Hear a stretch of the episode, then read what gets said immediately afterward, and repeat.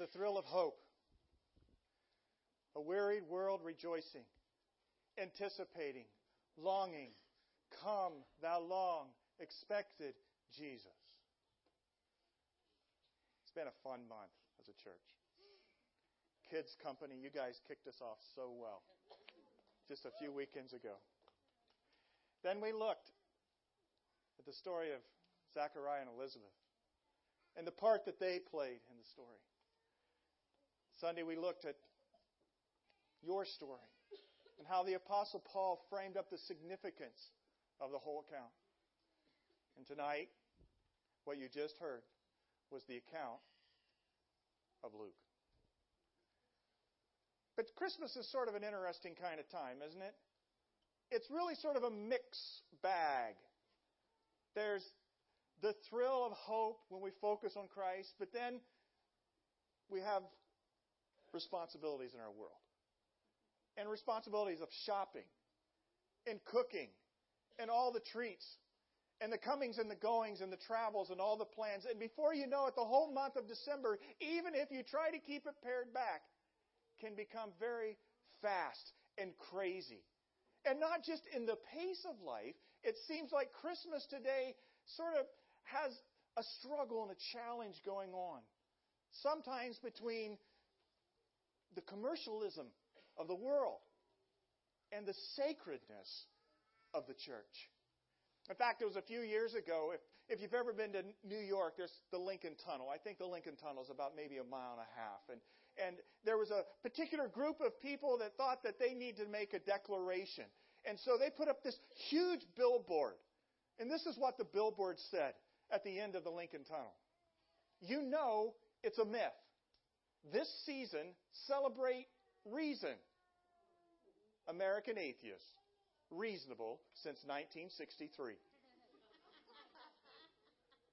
I'm sure they've been more reasonable since 1963, but this particular group of uh, individuals felt that they just needed to make a public declaration that, you know, it's all a myth, isn't it? It's all really nice that you, you think about Jesus and the babe in the manger and you have kids' company productions that talk about it. But really, come on, let's get real. Let's own up to it. It's just a myth. And maybe some of you here tonight would say, I sort of agree with that billboard a little bit. But there were other people that didn't agree with the billboard, and so they soon gathered some money and they put up another billboard just across the way from it at the end of the Lincoln Tunnel. And this was their billboard. You know it's real. This season, celebrate Jesus. Now, if you came through the Lincoln Tunnel, wouldn't you be a little confused? You know it's a myth. No, you know it's real. Is it a myth? Is it real? What's going on? Back and forth. Somehow they ended up making peace. I don't know. Maybe not. It just went on from there. Now, I don't know about you, but one of the reasons we focus, even with a Christmas Eve service, is that we, whether we are followers of Christ, seekers of God, or even skeptics, we owe it to ourselves to take this holiday season and focus on the real reason for which the season was at least named. And is that true or is it not? And if you've been a follower of Jesus for a number of years, you maybe have become sort of commonplace with it, but I want you to stop and think about it. Think on behalf of the skeptics of what you're proclaiming and you're thinking. That God Himself came into this world in the form of a baby? I don't know about you, but if I was God of the universe, that's not my entrance into the world. There's some other way for me to come. Glitz, glamour, glory, angels, you name it. Let's get at it. I'm the one. But that's not what Luke's story foretells. I want to introduce you this evening to Jesus and his parents, Mary and Joseph. You're going, really? I walk them to the front.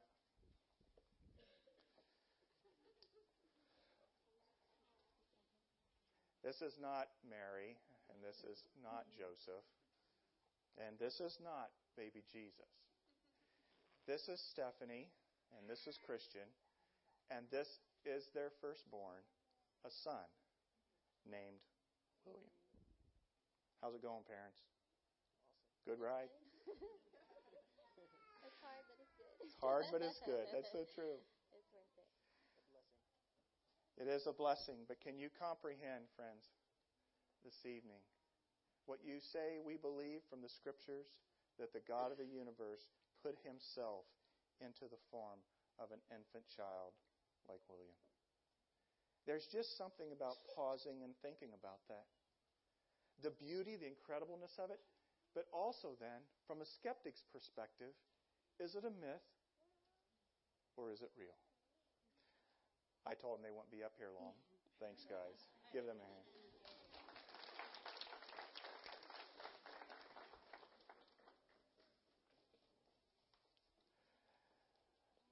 Well, Christmas is not just about the accounts, it's not just about presents. It is about creating memories.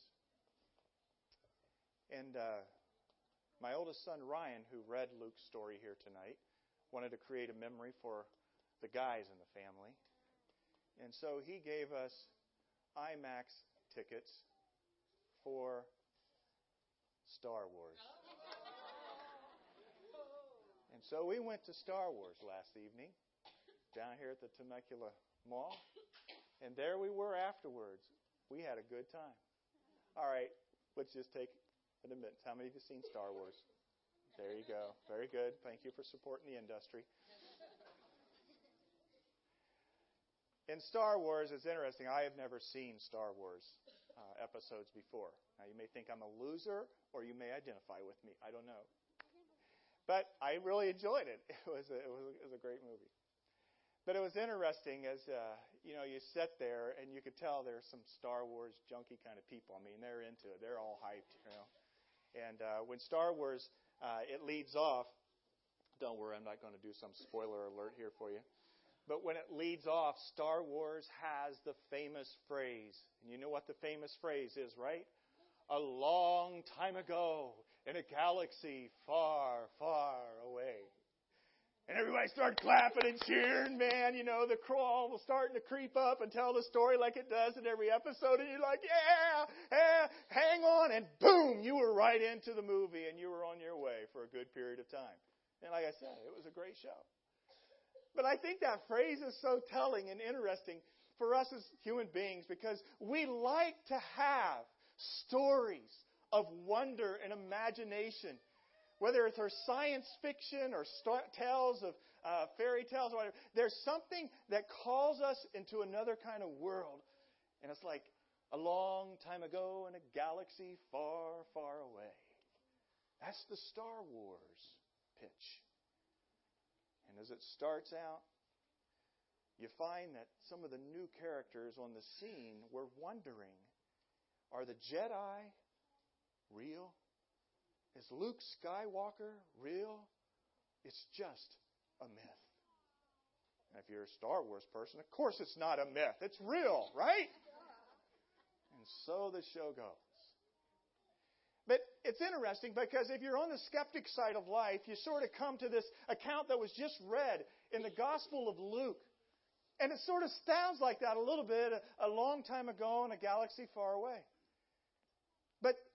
The gospel according to Luke, and the word gospel means good news.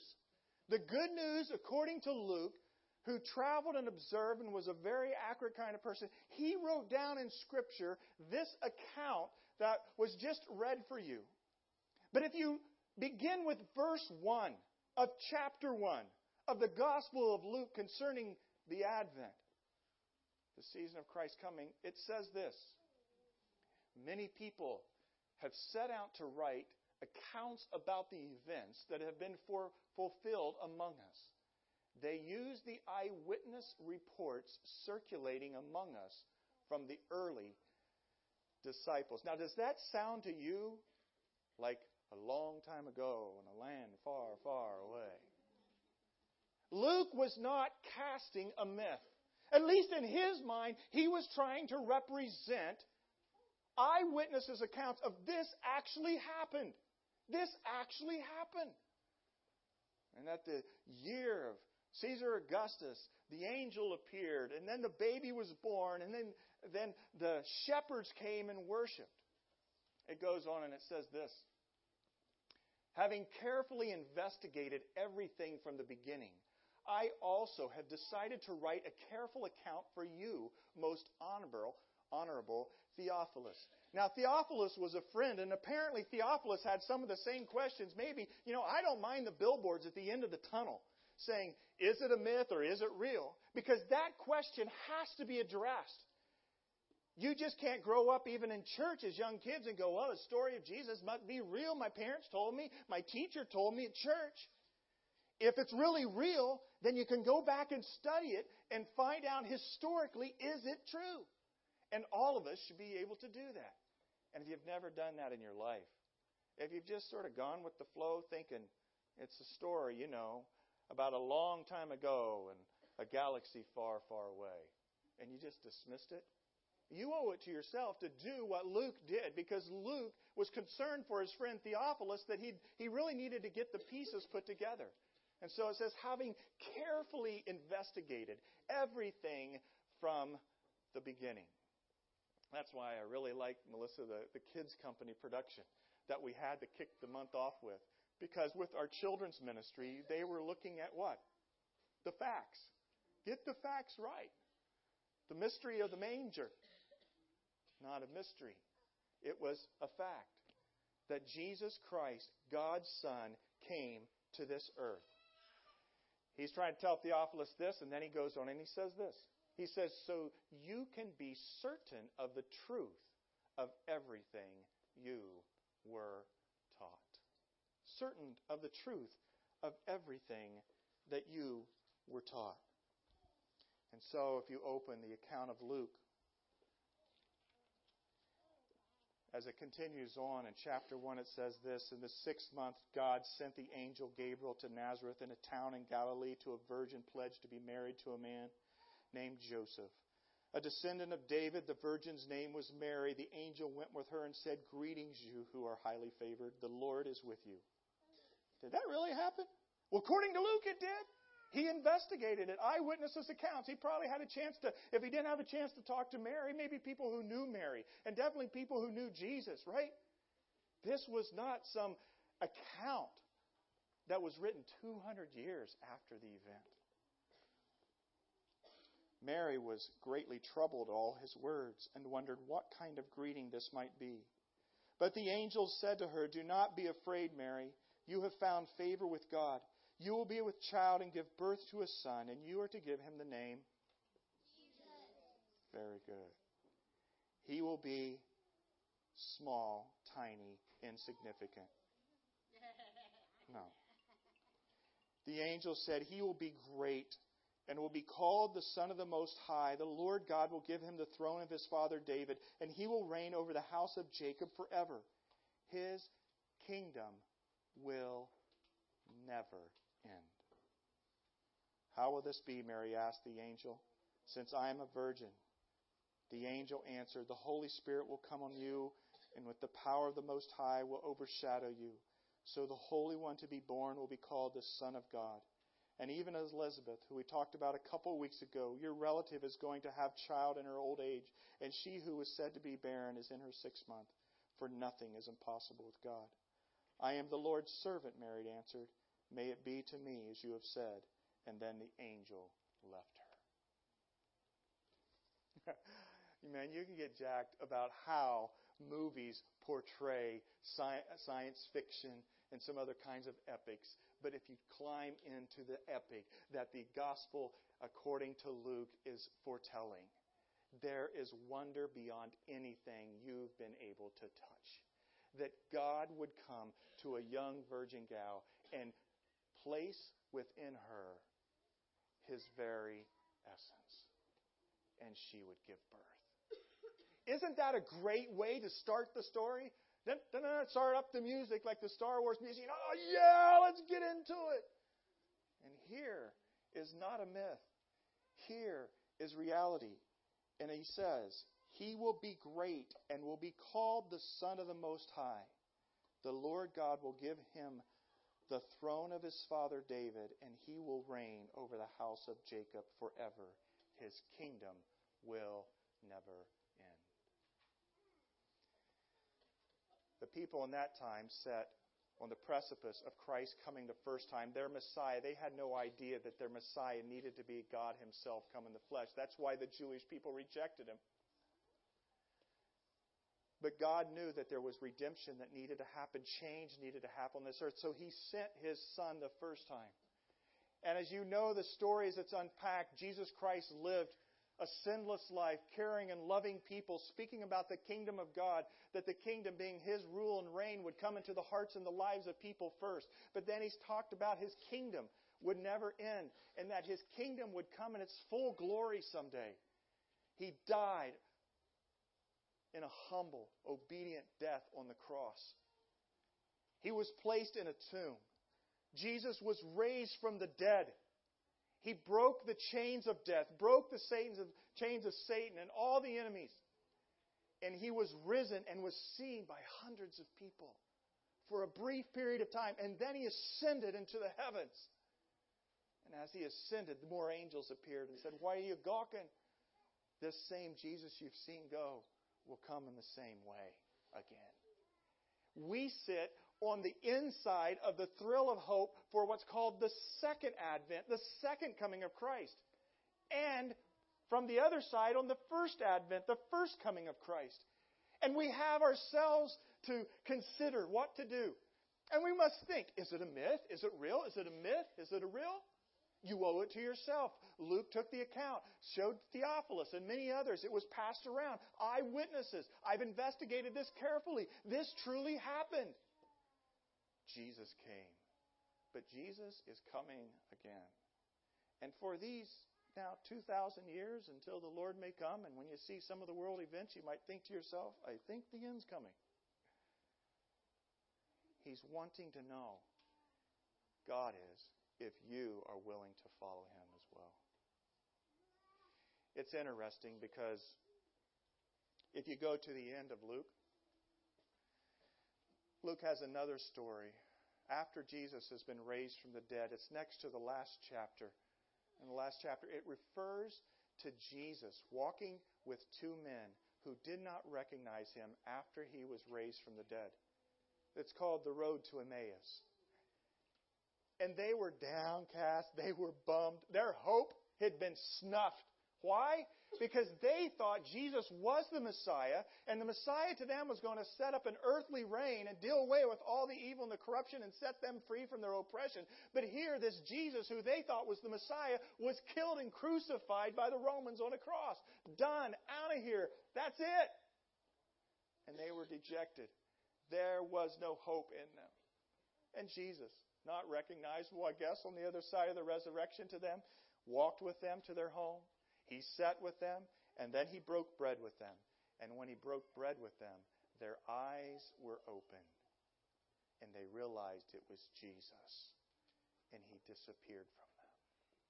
You can read that account too. Go to the end of the Gospel of Luke. But many a times we too can miss the truth of Jesus Christ in our day. I want to just challenge you, encourage you that if you're a skeptic, have not only an open mind, but have an open heart. Sometimes I ask people if I could prove to you, without any reasonable doubt, that Jesus Christ was God Himself come in the flesh. He died, was buried, rose from the grave, and He's coming again. If I could absolutely prove that to you, would it make any difference in your life? And sometimes the answer is no, not really. Why?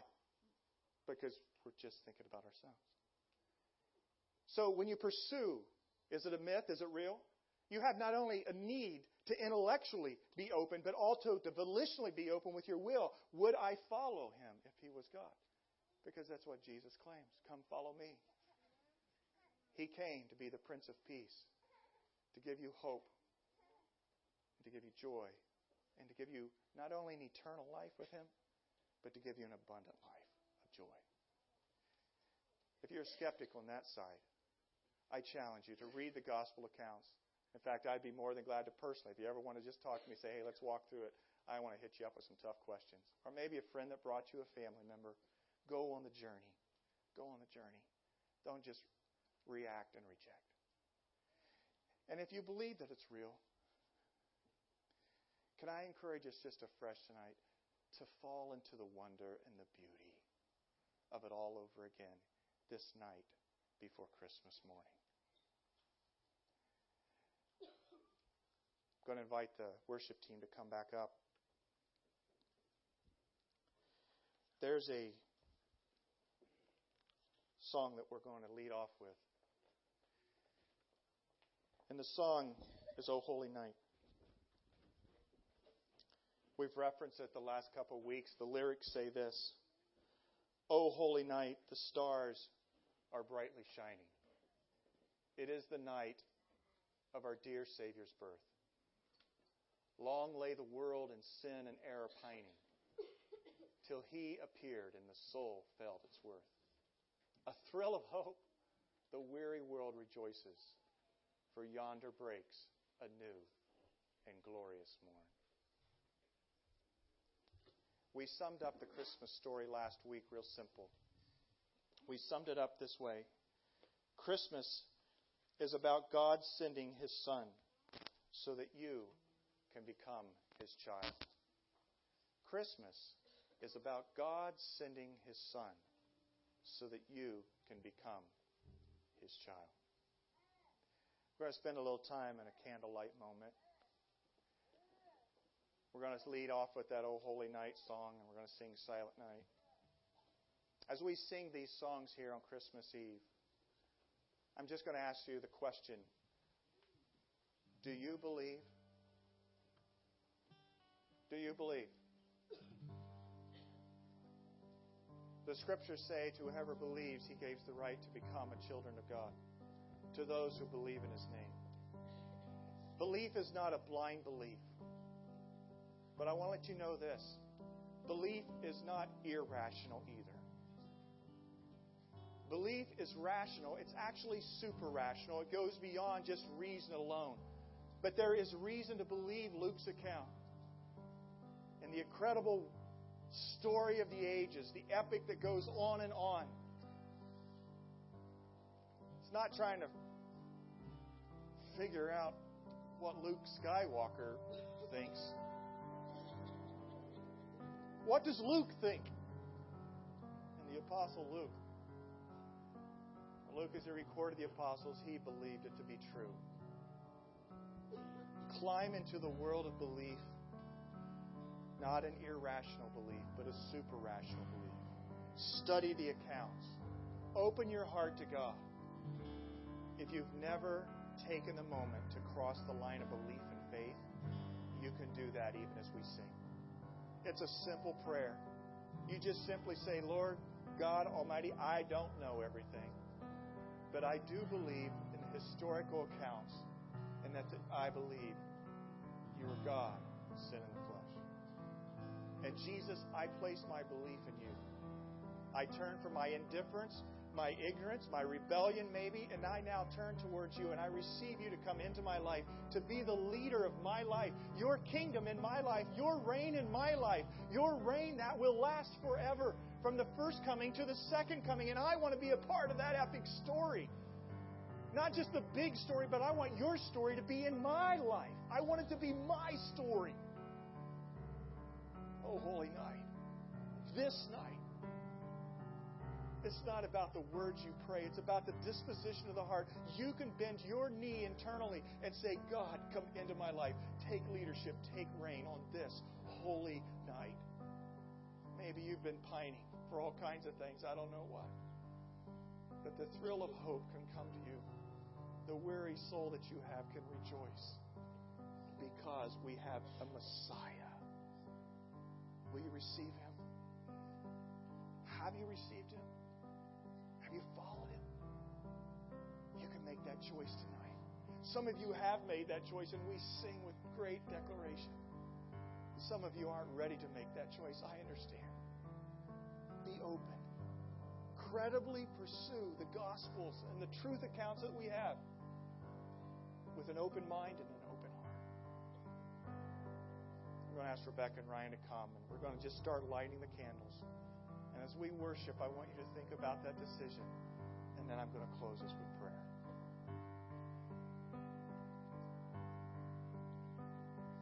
Oh,